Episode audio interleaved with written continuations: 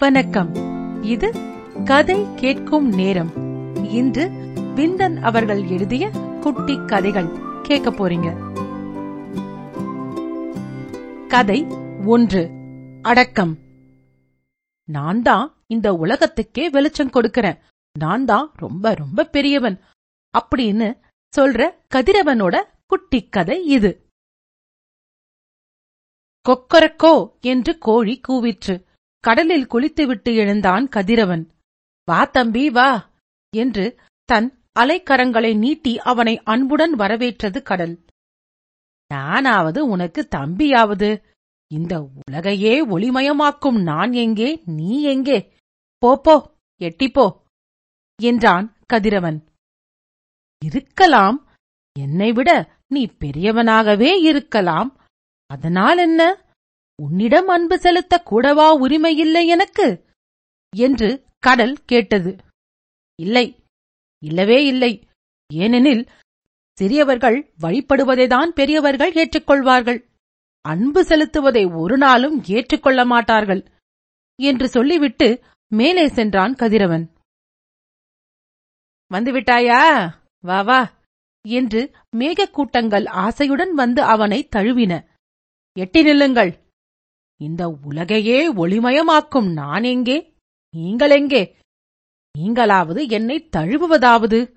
என்று சொல்லிவிட்டு இன்னும் மேலே சென்றான் கதிரவன். வாப்பா வா! எனக்காவது உன்னை தழுவ உரிமை உண்டா இல்லையா? என்று கேட்டுக்கொண்டே வந்தது காற்று. என்னைப் போல் இந்த உலகை ஒளிமயமாக்க முடியுமா உன்னால்? என்று அதை திருப்பிக் கேட்டான் கதிரவன். முடியாது அப்பனே முடியாது என்று காற்று கையை விரித்தது. அப்படியானால் நீயும் என்னை வழிபடு ஏற்றுக்கொள்கிறேன் என்று சொல்லிவிட்டு இன்னும் மேலே மேலே சென்றான் கதிரவன்.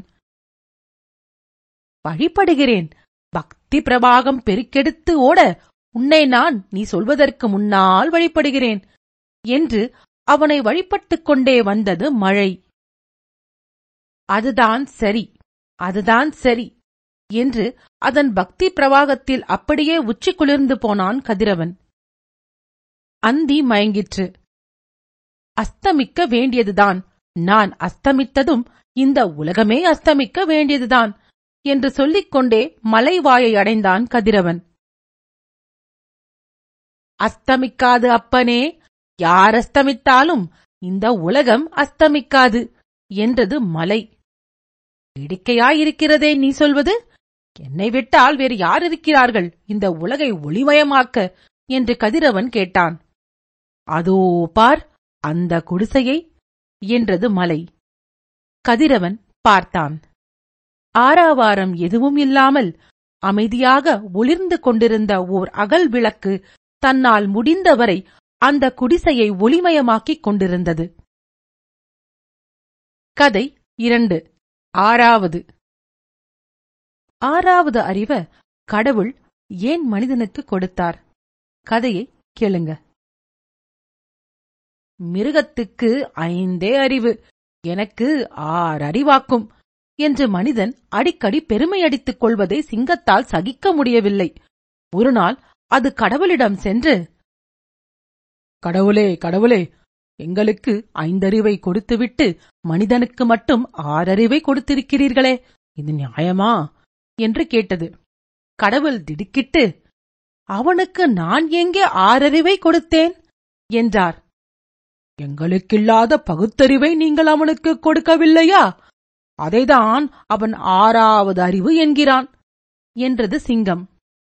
நாசமாய்ப் போச்சு. அவனுக்கு நான் கொடுத்த சாபமல்லவா அது? சாபமா? சந்தேகம் என்ன எதையும் அறிய முயல்வதும் அறிந்தாலும் அதை உணர முடியாமல் இருப்பதும் உணர்ந்தாலும் அதன்படி நடக்க முடியாமல் தவிப்பதும் நான் அவனுக்கு கொடுத்த சாபம்தான் என்றார் கடவுள். அந்த சாபத்தையா அவன் பகுத்தறிவு என்கிறான்.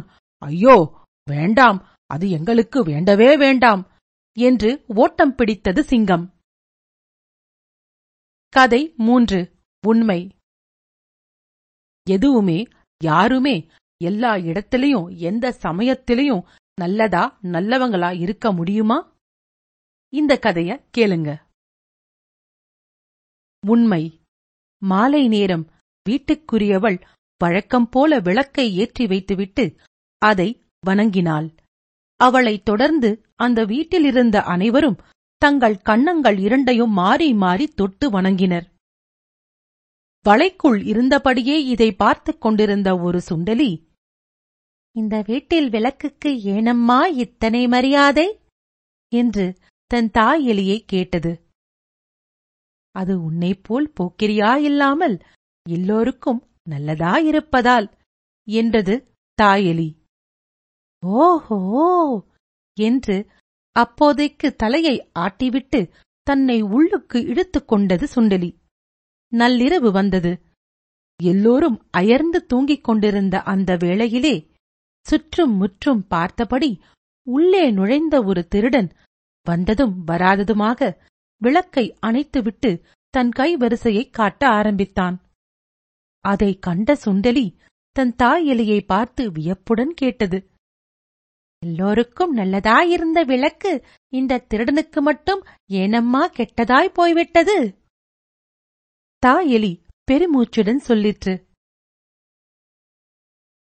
உண்மைதான் இந்த உலகில் நல்லவன் கூட சில சமயம் சிலருக்கு கெட்டவனாகத்தான் தோன்றித் தொலைகிறான். கதை நான்கு.